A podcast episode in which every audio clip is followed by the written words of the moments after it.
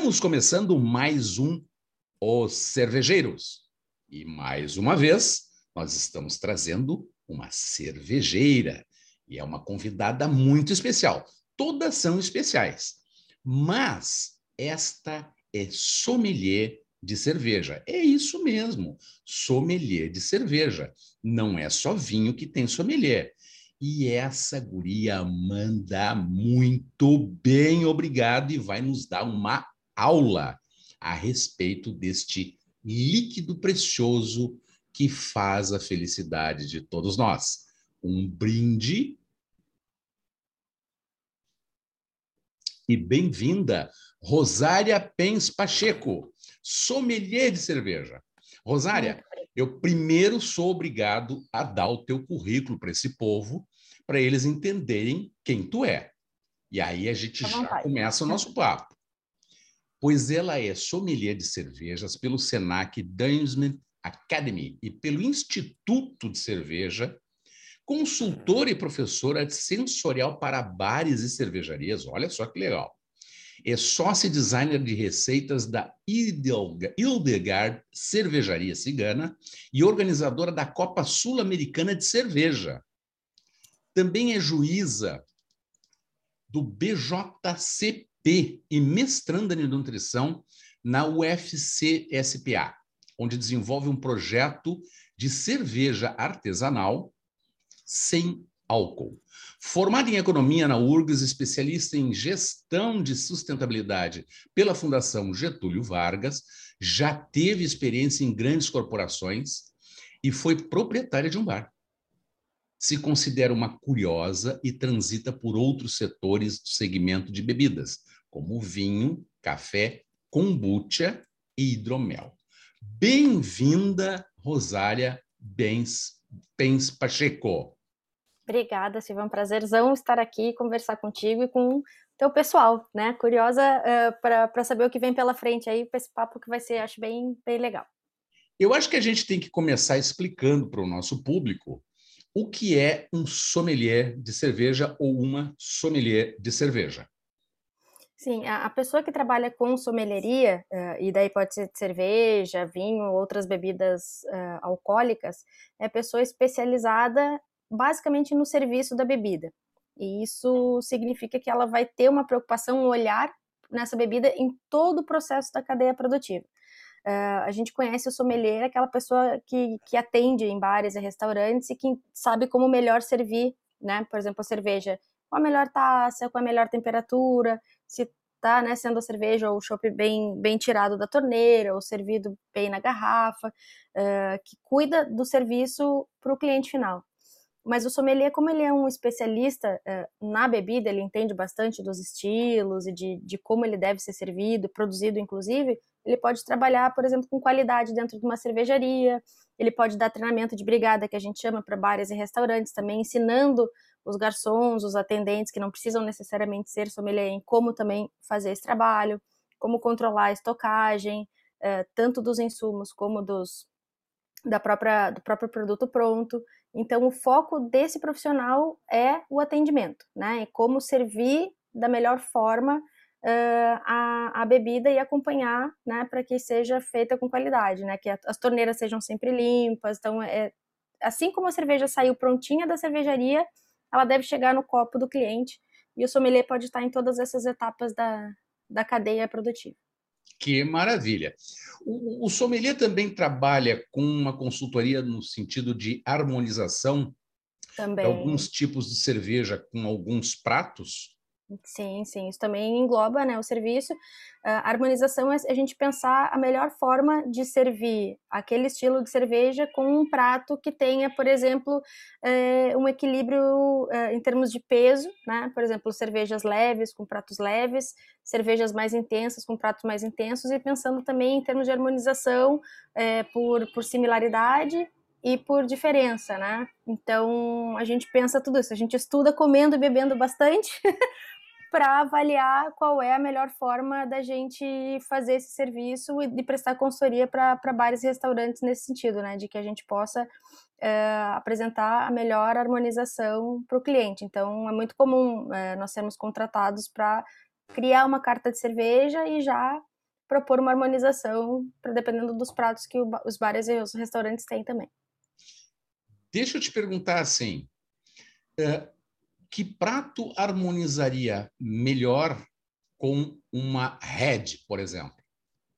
Uma Red, a Red, como ela é uma cerveja que a gente tende a dizer assim, que ela é avermelhada, que ela vai, grosso modo, lembrar é, caramelo, a gente procura harmonizar muitas vezes por semelhança com alimentos que têm esses elementos, que tenham passado por essa pseudo caramelização também, né? Então, carnes são excelentes, porque a carne pode ter gordura e ela em geral é uma cerveja mais potente, né? E já tem um pouquinho mais de lúpulo também e é, e é mais maltada também, é vermelhada. Então, harmonização por semelhança com carnes vermelhas é, costuma funcionar super bem com uma red. Que maravilha, que maravilha. É, no, o vinho a gente tem aquela situação assim de que é, no inverno é um tipo, no verão é um outro. Com a cerveja acontece isso também. No inverno a gente tem uma qualidade é, de cerveja mais indicada e no verão outra. É, eu penso que, que isso é meio que um mito tanto para a cerveja quanto para o vinho, né? Aleluia! É, é, não, sem dúvida, porque eu entendo muito pouco de vinho, mas também tomo. E, e, tem vinhos brancos que são muito potentes, né? E tem os vinhos brancos espumantes, que também são uh, bastante potentes em termos de, de carbonatação, que fazem o seu papel e são muito bons, por exemplo, com queijos gordurosos, né? Que toda carbonatação. As pessoas acham que, por exemplo, o gorgonzola vai bem com vinho tinto. Não, vai bem com vinho branco, né? Então são esses paradigmas. E a gente pensa essa mesma coisa com relação à cerveja. Claro, que cervejas super alcoólicas, acima de 10, 11, 12% de teor alcoólico, é, a gente tomar isso no auge do verão, vai passar um pouco de calor. Mas esse tipo de cerveja não é aquela cerveja para a gente chegar e tomar pints, tomar quantidades de, de, de copos, né?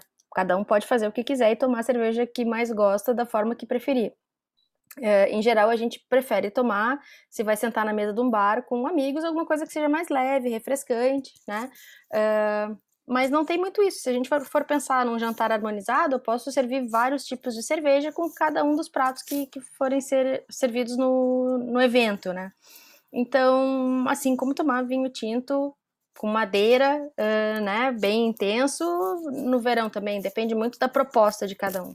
Eu sou muito da, da coisa assim, tipo, de o que, que eu estou sentindo no momento, o que, que eu estou com vontade de comer ou beber, então eu acho que é bem assim. Perfeito. Acho que a gente não precisa se limitar, né? Dependendo eu, da época do ano. Eu também acho coisa. que não, né? A, a, gente já vive com tantas regras, né? Vai ter uma regra agora até para tomar cerveja? Não, não né? é. Vamos a tomar nossa toma cerveja preferida. Que a gente quiser, né? Com certeza. Quando quiser, exatamente. Né, Mas a minha mãe fala muito isso, né? Eu gosto e ela e ela ainda se limita assim. Ela gosta de tomar, ela fala cerveja no verão e vinho no inverno. Ainda limita mais a, a bebida com relação à estação. Isso é, são paradigmas que a gente tem, que as pessoas constroem e é difícil, né? Quebrar. É um processo de mudança cultural, é lento. É lento. E cabe né, pessoas como nós dois, tentarmos divulgar a cultura para que as pessoas aos pouquinhos se deem a oportunidade de fazer o sacrifício de experimentar cervejas diferentes e achar que podem tomar qualquer época do ano. Olha que trabalho duro cultural duro, que a gente né? tem pela frente. É, é, é um baita de um sacrifício. eu, eu tomo cerveja o ano todo. Eu, para mim, não tem essa coisa de época do ano. Uh, eu procuro assim. No inverno, eu, eu já não utilizo tanto da geladeira para cerveja né? Uhum. Eu, eu, prefiro que ela fique mais quase temperatura ambiente. Né? Já fiz de ir no supermercado, pegar da gôndola cerveja e sair bebendo. Né? Uhum. Né? Ah, tu vai tomar cerveja quente, vai te dar dor de cabeça. Acho que isso é outro mito, né? Total. Então, sabe? Vamos, Podemos falar com... um pouquinho sobre isso também. Né? Galera, vamos acabar com os mitos, né?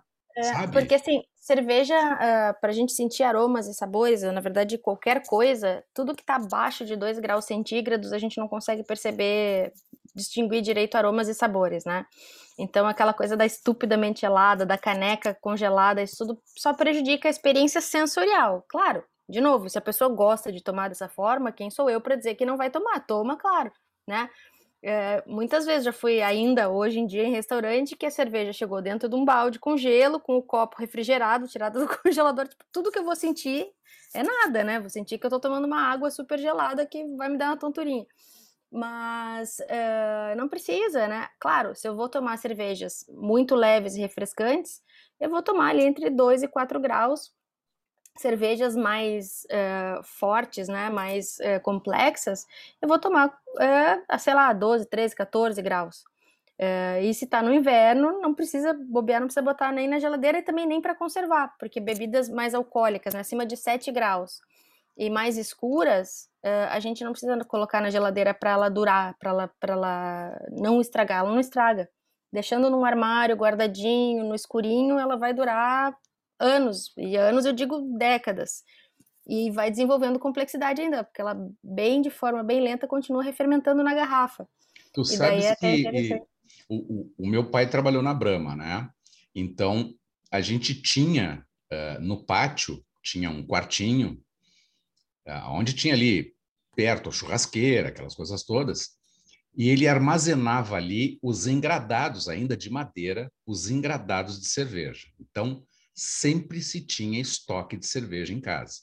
Não só uhum. cerveja, tinha refrigerante também, mas cerveja. Uh, e isso ficava muitas vezes uh, de um ano para o outro.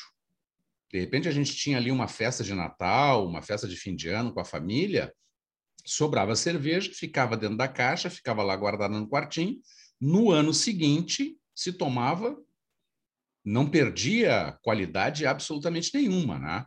Então, uhum. Então, acho que esse é um outro mito que também a gente pode desfazer. É, as né? cervejas hoje em dia, né, comerciais, elas não duram tanto tempo assim, por mais que sejam pasteurizadas. Eu acho que é outro tipo de, eh, de formulação, né? Hoje Sim. a tecnologia mudou bastante, o giro tem que ser grande, né? O processo produtivo dessas cervejas hoje em dia, essas comerciais, é muito rápido. Em sete dias uma cerveja fica pronta, que é bem diferente das cervejas artesanais. Então ela é realmente para volume e, e, e consumo muito rápido, né? Imagino que historicamente a Brahma era outro esquema no passado. Ah, Pena que eu não, não tenho não como pegar um, um, carro lá do, de volta para o futuro. Não, isso, é, isso eu cheguei a experimentar, né? Isso, isso eu cheguei a comentar com, com alguns amigos. Uh, poxa, eu tomava cerveja lá nos anos 70, né? Uh, e logo em seguida, ali pelos anos 90, anos 2000, ah, a mesma cerveja mas mudou, sem dúvida que mudou. Né? Mudou, eu, eu senti mudança de paladar, eu senti mudança de textura, né? Mudou, não né? tinha mais a, aquela qualidade, né? Não, o volume cresceu muito, né? O Brasil é o terceiro maior produtor mundial de cerveja dessas ditas pilsens, né? Que são American Lagers. Então, e boa parte é exportada, né? Porque a gente não é o terceiro maior mercado consumidor, tá bem longe disso.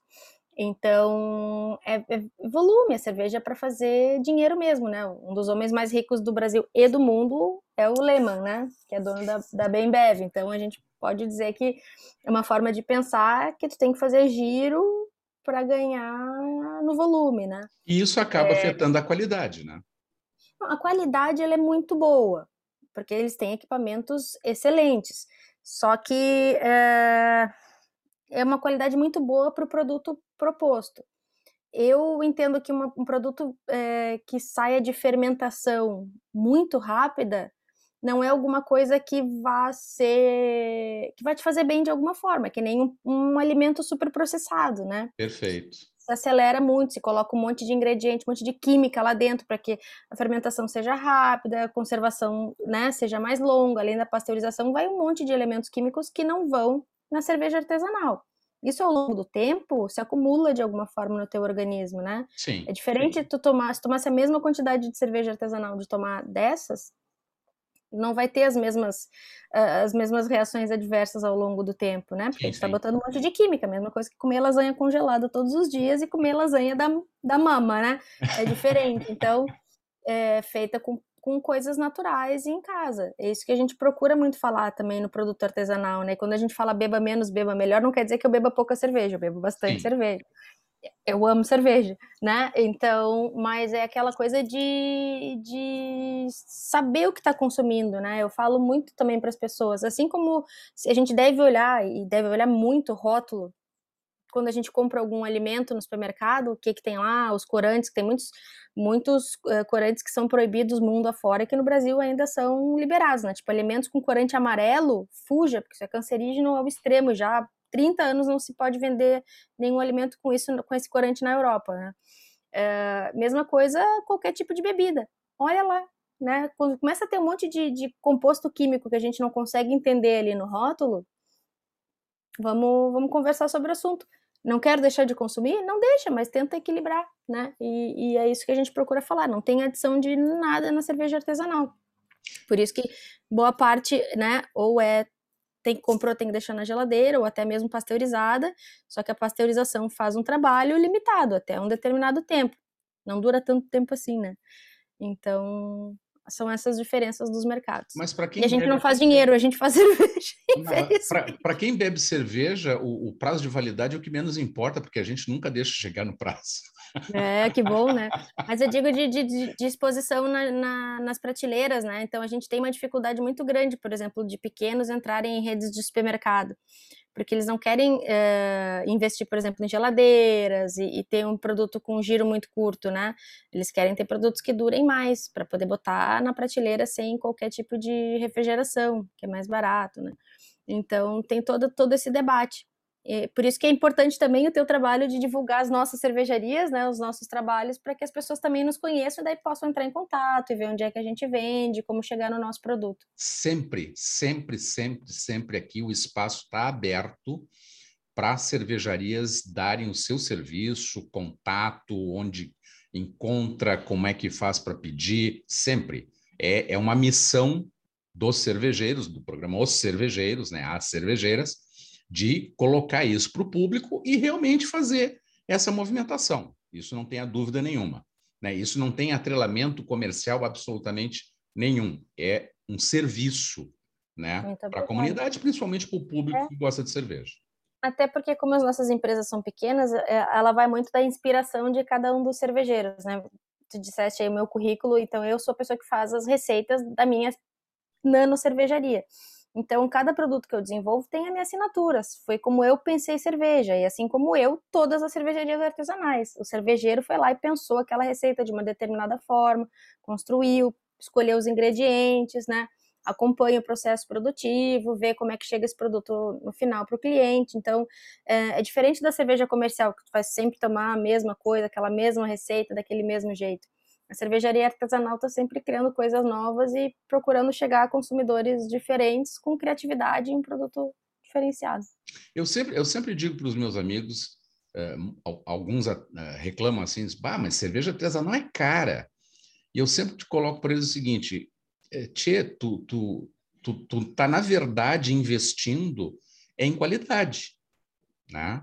Se tu quer coisa massificada, tu vai ali no, no no checkout do super, né? E compra lá. Agora, a, a, a, cerveja artesanal é qualidade, é uma cerveja para tu saborear, né? Tu pode tomar quatro, cinco, seis saboreando, né? E a gente não compete no mesmo, no mesmo nível das grandes cervejarias, né? Porque Sem a gente dúvida. usa uma quantidade maior de insumos do que é usado na mesma cerveja feita na, na outra cervejaria. A gente compra uh, no varejo, enquanto eles compram no atacado, né? A gente compra pequenas sacas, eles compram toneladas e toneladas, aí já precifica diferente, né?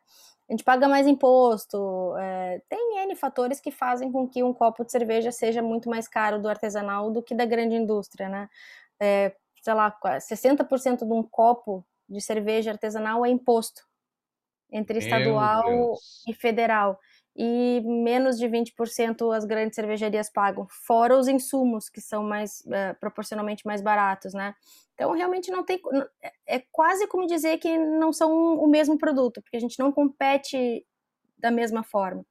Então, quando a pessoa compra a ideia de tomar uma cerveja artesanal, ela, a pessoa não está tomando só uma cerveja de qualidade diferente, no sentido de que são feitas de forma diferente, né? É, tem a mão, é artesã, é, é feita por artesãos, né? Claro. Artesãos, perdão. É, mas tem aquela coisa de também proteger o, o consumo local, conhecer as pessoas que estão por trás. É, é, é uma filosofia, além do que, né? De valorizar é, e ter essa troca direta com quem produz. É um desenvolvimento econômico local. Né? Exatamente. Não, não, não é um dos tripés da sustentabilidade. Perfeito.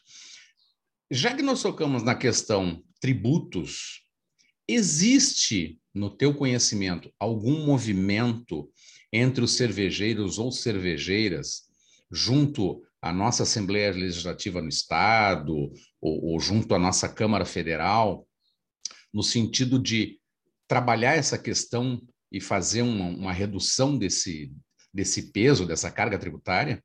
É que são, são várias camadas de, de tributação, né? É, já foi feito há uns cinco anos atrás, já teve um ganho muito grande, porque como cerveja é considerada, é, é, considerada não, é uma bebida alcoólica, ela caía no mesmo nicho de tributação uh, de cigarro, de, de destilados, que são, por exemplo, muito mais alcoólicos e, e colocam muito mais em risco uh, o consumidor, né, de tomar indiscriminadamente pequenas doses. Então, uh, há uns cinco anos atrás, talvez um pouco mais, se, te, se, teve uma união federal e estadual onde vários cervejeiros acompanharam esse, esse processo de, de solicitação para que a cerveja e o vinho fossem retirados desse, desse nicho e fosse e pudesse ser tributado pelo simples, porque não era, caía no mínimo como lucro presumido. Então, imagina, né? Além da, do ICM já ser alto, né, estadual, a gente tinha uh, a cobrança da Receita Federal, não importava se eu, fator, se eu produzisse 500 litros de cerveja ou 500 milhões de hectolitros, eu caía no lucro presumido. Isso também Nossa. torna impossível, né? Então se conseguiu, então desde então a gente é cobrado pelo simples, desde que esteja, claro, enquadrado como qualquer outra empresa que possa ser o simples nacional, né? Claro. Uh, agora, com relação aos estados, né, o ICMS, que é, hoje é o que mais pesa, daí cada, cada estado tem o seu, ainda se há um pleito sobre isso, mas a gente sofre bastante com hoje com bancadas uh, que são voltadas mais à, à, à, religião, né? Então fala da bancada evangélica, o pessoal não, não quer incentivar de forma alguma o consumo do álcool, né? Que na verdade é mais uma questão de esclarecimento e de saúde pública do claro. que de fato impedir através de imposto. A gente sabe que isso é irreal mas se faz um trabalho sim, nós temos associações nacionais e, e regionais, né, estaduais, trabalhando nisso o tempo inteiro, brigando para que se possa haver uma redução. Mas, por exemplo, para eu mandar minha cerveja de Porto Alegre para Santa Catarina, eu tenho só de imposto estadual, eu somo mais 30, entre 25% e 30% Meu do valor Deus. total. Fora pagar transporte, né? Pagar toda a coisa toda, eu não consigo concorrer e mandar minha cerveja para outros estados. Por isso que também as grandes cervejarias são bastante competitivas, porque como eles têm grana, né, eles têm capital, eles montam cervejarias e postos de distribuição em todo o estado. Então eles faturam do estado dentro do estado. Então eles já não têm essa tributação em cima. Sim. Né? Então são muitas, muitas, muitos valores agregados, né, em termos de custo do produto para a gente, para a gente não conseguir ser competitivo, né? Além deles terem também esse, essa, essa condição econômica de ficar tentando né, criar barreiras disso dentro das assembleias e, das, eh, e do Congresso. É, Para 2022, está prevista aí uma redução de alíquotas de, CM, de ICMS no Estado. No último dia 14, agora, o governador Eduardo Leite encaminhou para a Assembleia Legislativa né, os novos parâmetros, então os impostos cairão, né? o, ICM estadual vai cair dentro daquelas faixas que tinham aumentado algum tempo atrás e voltarão aqueles índices anteriores. Então, de repente, isso já gera um benefício. Mas eu, eu, eu acredito e vou te colocar até da seguinte forma: eu acho e sou parceiro de nós empenharmos uma luta junto aos nossos deputados, né? Uhum. Uh, no sentido de esclarecimento, né? Porque isso envolve e atinge diretamente a economia local. Nossa, e isso gera uh, retorno, né?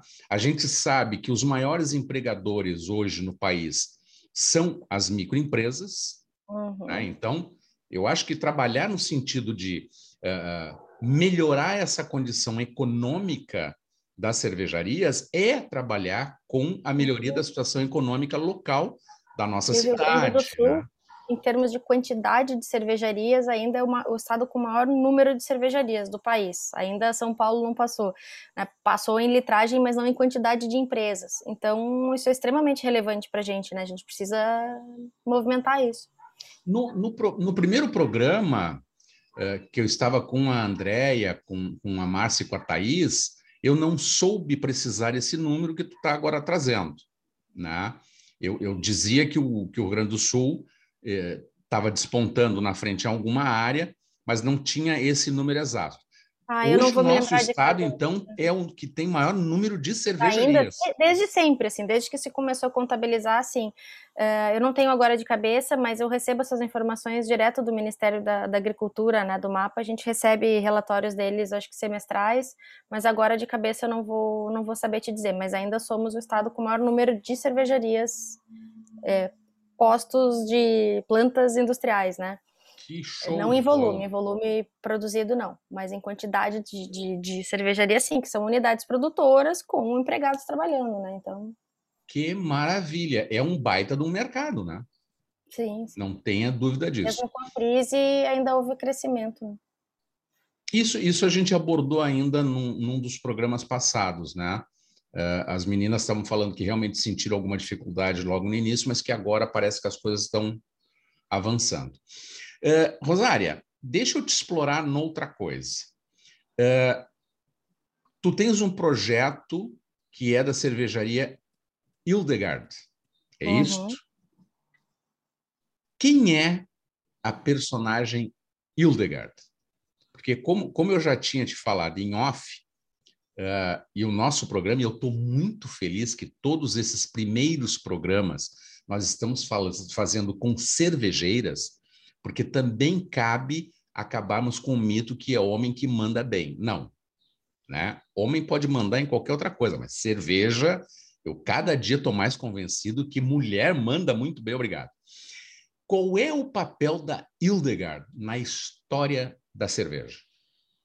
Ela foi uma personagem extremamente importante, né? Uh, tem uma outra cervejaria que foi quem primeiro homenageou, uh, cervejaria Abadesa, também do Rio Grande do Sul. A Abadesa era Hildegard, Hildegard von Bingen, que ela era da região do Reno, na Bingen era uma cidade né, na região do Reno, na Alemanha, e ela viveu 81 anos até o século XII. Imagina uma pessoa na, na Idade Média viver 81 anos, né? Nossa. Então quer dizer que ela era um ser humano já especial por isso.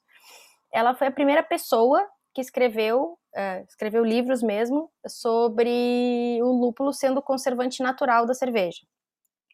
Olha então ela. Ela, é, ela, escreveu muitos livros, ela escreveu livros sobre botânica, ela era considerada uma médica informal, ela praticava medicina, ela fazia autópsias em, em, em corpos na época, né? É, ela compunha muitas músicas, óperas, era dramaturga, poetisa, é, ela aprendeu a ler e escrever sozinha em latim, porque mulheres não aprendiam isso, né? Então ela aprendeu isso dentro da, da abadia. É, então a, a Hildegard, ela era botânica, ela escreveu três livros sobre botânica, né? É, e entre essas ervas que ela estudava, ela estudou o lúpulo e explicou dentro das possibilidades da época, né, cientificamente, como era uh, essa erva um, um, uma planta que seria conservante natural da cerveja. E ela explicou exatamente isso na época. Uh, também como era relaxante, né, tinha propriedades relaxantes, anti, antinervos, né, porque na época não falava estresse. Então, ela abordava o lúpulo com, com, esse, com esse preceito dentro desses livros dela sobre botânica. Ela escreveu outros livros também, mas sobre botânica explicou dessa forma. Então ela tem um papel fundamental na história da cerveja. Fundamental. Virou livro-texto para muita gente, assim, até a Inglaterra foi um dos últimos países a aderir ao lúpulo, que depois ficou conhecido, né, porque a Inglaterra usa, produz muita cerveja com, com bastante lupulagem, mas se utilizou desse conhecimento também para adição de lúpulo uh, em grande quantidade para poder viajar com navios com as suas cervejas elas não estragarem tão facilmente como se estragava antes, porque era barril de madeira, né? Barril de Sim. madeira é ótimo para segurar bactérias ali dentro. Então, é, o lúpulo lhe ajuda a matar essas bactérias não desejadas para a cerveja, deixando só os fungos, que são as leveduras, é, fazerem seu trabalho, né? Então, Olha grandes adições de, de, lúpulo fazem com que a cerveja dure mais. Vamos repetir o nome dela? Hildegard von Bingen que é a Hildegard de Bingen, que é uma cidade na região do Reno, na sim, Alemanha. Sim, é, é a Hildegard de Bingen, uhum. né? O von Bingen Isso, inclusive, é... eu botei minha camiseta aqui da minha marca, que é o nosso, nosso logo, é uma homenagem a, a ela aqui. Show de bola! E, e tudo que ela, que ela trouxe, assim. Ela é uma pessoa muito importante histórica é, ela era conselheira de papas e imperadores e reis, as pessoas iam consultá-la para tomar decisões políticas, era uma pessoa bem importante na época. Olha, a, a gente está abrindo uma porta aí para, de repente, fazermos um programa sobre ela, né? Dada a importância dela, não só no cenário cervejeiro, mas no cenário europeu, né? Eh, ela viveu na Idade Média. Musical, as pessoas aprendem isso no século XII. E não foi considerada bruxa? Ela não foi considerada bruxa porque ela era bastante influente, né? Ela, ela se relacionava com as pessoas, ela foi santificada. Hoje ela é Santa Hildegard. Olha só! Ela foi canonizada e santificada. Ela é uma santa. A santa da cerveja. Santa da cerveja. Inclusive, eu tenho uma das minhas cervejas, se chama Santa, que é uma APA, que inclusive eu coloco milho, coloco 15% do milho, porque as pessoas acham que milho faz mal para cerveja.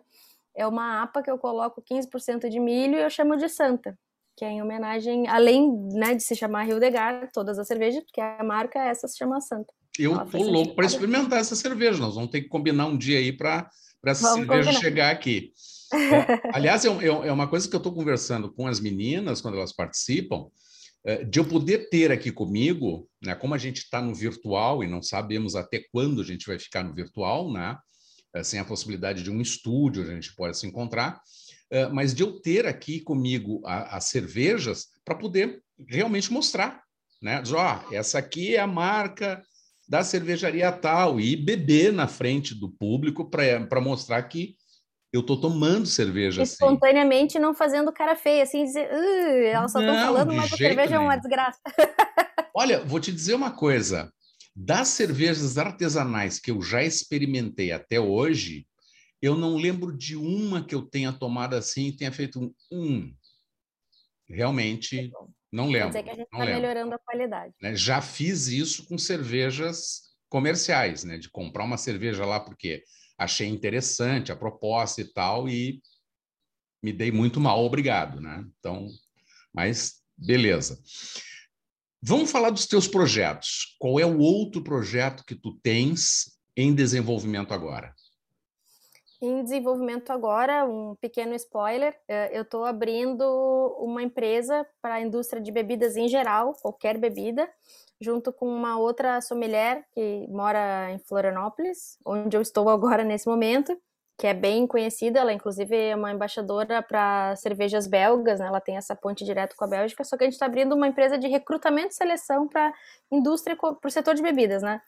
Então, empresas que são indústrias, comércio ou prestadores de serviço na área da bebida, pode contratar gente para recrutar funcionários novos, porque como nós conhecemos muita gente desse setor, a gente já faz isso informalmente e a gente está desenvolvendo um processo porque isso é uma, uma, tendência meio de mercado, assim, as pessoas uh, chamarem uma consultoria de RH que não entende nada sobre o seu setor, essa consultoria não vai saber fazer as perguntas corretas, identificar o perfil do funcionário que de fato uh, possa fazer sentido na cultura corporativa né, daquela empresa, que em geral são pequenas empresas, empresas familiares, então a questão da cultura da empresa é muito importante.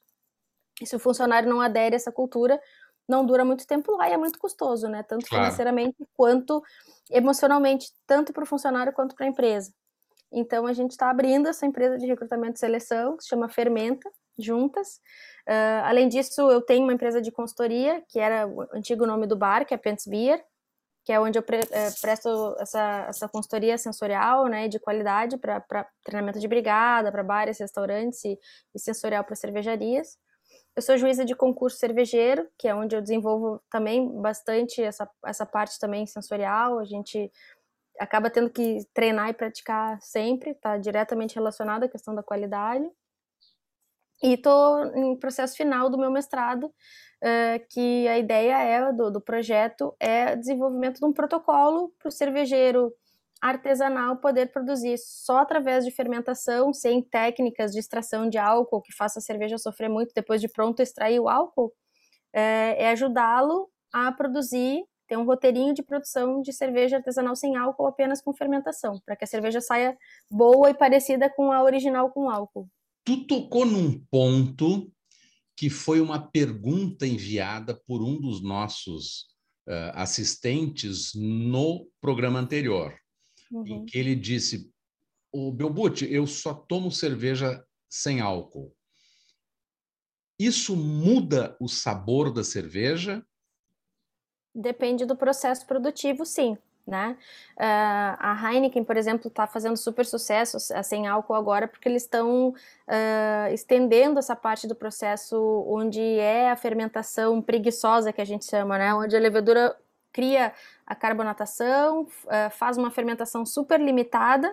Então a gente faz praticamente a mesma receita para uma cerveja com álcool e sem. Muda alguma coisa, assim, porque a gente tem que ter pouco açúcar fermentável, né? Uh, e ela vai estar tá muito parecida com o sabor original. Enquanto que, se eu tenho que ter uma fábrica separada, eu tenho a cerveja pronta com álcool, eu vou lá e uso mil filtros e pasteurizadoras e, e, e processos uh, de produção em cima, toda uma planta industrial diferente. Para extrair o álcool, inevitavelmente eu vou extrair outras coisas também. A cerveja vai sofrer, porque ela é uma bebida extremamente fresca, né? Então, há um trauma, por assim dizer, e o produto fica diferente, né? Por isso da dedicação agora, que essa minha dedicação ao mestrado, para produzir essa cerveja em pequena escala, até porque as cervejarias artesanais não têm condições financeiras de arcar com toda uma outra planta mais tecnológica ainda, requer muito investimento para produzir essa cerveja. E já a cerveja sem álcool, apenas com a fermentação diferente, ela pode fazer na fábrica que ela já tem. Então ela pode ter mais uma linha de produtos. É, é legal isso. isso. Isso, a gente adora spoiler aqui, né? Não tem dúvida. Tu já, já deste um a respeito da, da Fermenta, que é a tua empresa de recrutamento. Uh, esse é um trabalho pioneiro? É, agora que, que essa levedura começou a chegar um pouco mais acessível comercialmente, acessível é, em termos financeiros e em, em, quantidades menores, né? Porque antes só tinha a produção dessa levedura para hectolitros, né? É, e, e, o conhecimento começou a ficar um pouco mais divulgado, tem algumas pessoas fazendo trabalhos científicos acadêmicos sobre. Mas é, o que eu penso é que o meu enfoque, puxando né, a brasa para o meu assado, o meu enfoque, por ser uma pessoa que trabalha comercialmente com produção e, e venda de cerveja, eu quero dar um olhar justamente para que o falar com a mesma língua que o cervejeiro fala, para que ele consiga entender isso como um protocolo de produção mesmo. Ele tem acesso a esse trabalho e possa reproduzir dentro da fábrica dele com uma linguagem mais acessível, né? Então é de quem produz para quem produz, para que isso se torne pulverizado e todo mundo possa fazer as suas próprias receitas uh, e ter mais uma linha. Eu tenho a Red Ale, por exemplo, com álcool e tenho a Red Ale sem álcool para quem curte Red Ale. Que e que maravilha. seja uma experiência muito parecida, que ele possa chegar no bar e se servir de um pint e não ficar com vergonha porque o amigo dele tá lá tomando um pint de Red Ale, ele vai ter que tomar Coca-Cola ou suco de uva e vai ficar com vontade de tomar uma cerveja. Ele vai tomar aquela cerveja bonitona, carbonatada, que nem tá essa tua garrafa aí super bonita aí atrás, né? Ele vai ter essa mesma experiência, abrir e fazer o tss, igual e ninguém precisa se dá conta por que, que ele, se é porque ele está dirigindo, se é porque ele está tomando antibiótico, se é porque ele não pode tomar álcool mesmo. Então, essa é a ideia, que a gente tenha mais uma linha de produtos delicioso, refrescante e que por seja lá qualquer motivo, quer tomar sem álcool aquela noite. Que maravilha! dia. Então, então, dentro desta visão, é um trabalho pioneiro. Espero que sim. Espero que ajude. Na verdade, a minha intenção é assim que o mercado possa ter mais uma, uma linha de, de produtos para que a gente fique com uma visibilidade para uma cerveja brasileira de qualidade e acessível, né? Trazer mais acessibilidade para quem, por algum motivo, não, não possa consumir álcool. Como tu tem esse contato com a Copa Sul-Americana de Cervejas, no programa passado, eu fiz uma provocação para Andréa da Mata. Uhum. Vamos fazer um festival de cerveja aqui no litoral. Eu sou parceiro para fazer o agito local, né? falar com prefeitura, Câmara de Vereadores, etc, etc. Pensa na ideia, eu já fiz o, o desafio para a Andréia, uhum. vamos botar nossa cabeça para funcionar, vamos, vamos fazer a coisa acontecer. Claro, a gente sabe que ainda estamos numa pandemia, não sabemos ao certo até quando a gente vai ficar nesse processo, mas vamos amadurecer Podemos pensar, ideia. né? Vamos pensar. Claro, sem dúvida. Gostei que do maravilha. desafio. Que maravilha. Rosária, estamos encaminhando para o final do programa Então eu gostaria que tu desse as tuas considerações finais e junto o teu serviço. Onde é que o pessoal te encontra? Onde é que encontra a tua cerveja? Como é que te contrata para fazer consultoria? E como é que entra em contato para mandar os currículos e até para solicitar a mão de obra com a fermenta? Maravilha. É, eu acho que hoje a gente está bastante centralizado no Instagram, então quem quiser nos procurar, uh, são várias. Eu tenho vários Instagrams, né? Então tem o Instagram uh, da Hildegard, que é Hildegard Cervejas. Uh, o meu pessoal eu, é o Rosária Pens Pacheco, tudo junto. Tem da Fermenta também, que é o arroba Fermenta Pessoas, também no Instagram. E deixo o meu, meu telefone, de repente, para se alguém quiser me mandar uma mensagem pelo WhatsApp, é o 51 98141 9451. Daí eu acabo centralizando tudo e, e direcionando, né, para para qual atividade as pessoas uh, quiserem. A Hildegard, a gente tá, uh, a gente nasceu com o processo de pensar que a gente gostaria de vender cerveja, até por essa, essa minha coisa de sommelier, uh, diretamente para o bar. E, e, por um tempo, no começo da pandemia, a gente invasou em latas. Só que eu acho que a gente tem buscado oferecer uma cerveja boa ao menor custo possível, porque como eu sou uma cervejaria cigana, eu não tenho a minha própria fábrica. Então eu tenho mais o custo do serviço de produção que acaba encarecendo, além do que enlatar, rotular. Então, Uh, nesse momento pandêmico, eu tenho procurado vender de novo direto só para os bares, os barris, e esses bares atendem o seu público local, também voltando à questão do tripé da sustentabilidade. Eu procuro que a cerveja não viaje muito para que ela seja super fresca, porque ela não é pasteurizada, e que a pessoa apoie também o negócio local, assim como o bar apoia me comprando, a pessoa apoia o seu bar, né, das suas amizades. Eu sou uma pessoa de balcão de bar, que eu adoro, né? Adoro, vou sozinha, sento no balcão e converso, para mim é a melhor coisa que tem. Então, também o consumidor identifique qual é o, o negócio local pertinho de casa e beba lá. Agora, nesse momento pandêmico também, o pessoal está todo invasando em growler, né? Aquelas garrafas que são para viagem, peçam ou vai lá buscar. Então, eu tenho vários lugares onde em Porto Alegre que vendem minha cerveja, tem em Caxias do Sul, em Torres ninguém quis me comprar ainda. Vamos ver se de repente depois do programa oh, alguém encomenda de Rio Torres, vamos, vamos, vamos nos antenar aí se né? liga, se liga que a cerveja é boa. Todos os contatos da Rosária estarão aqui nos caracteres, então não precisa se preocupar em voltar o, o, o, o vídeo para gravar de novo, porque vai estar tá tudo aqui nos caracteres e a gente dá esse crédito com certeza. A gente tá Rosária tá foi por essa questão tributária, vender basicamente no Rio Grande do Sul, para a cerveja chegar fresca e no melhor preço possível. Maravilha, maravilha. Foi um prazerão conversar contigo. Cerveja é algo que nos une. Cerveja traz felicidade, né? Quem bebe cerveja nunca está de mau humor. Foi um prazerão te ter comigo. Eu acho que, acho não, eu tenho certeza que tu vai ficar uma figurinha carimbada do programa. Nós vamos Opa. trazer mais vezes aqui, vamos explorar mais o teu conhecimento porque é isso que a gente quer transmitir para o nosso público, né? Conhecimento, informação de qualidade direto da fonte, de quem sabe o que faz. Muitíssimo obrigado pela tua participação. Foi uma honra, obrigada. Cervejeiros vai ficando por aqui. Cervejeiras vai ficando por aqui.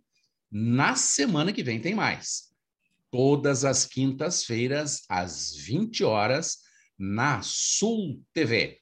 Acesse lá www.sultv.net ou pelo canal no Facebook www.facebook.com barra sultvrs.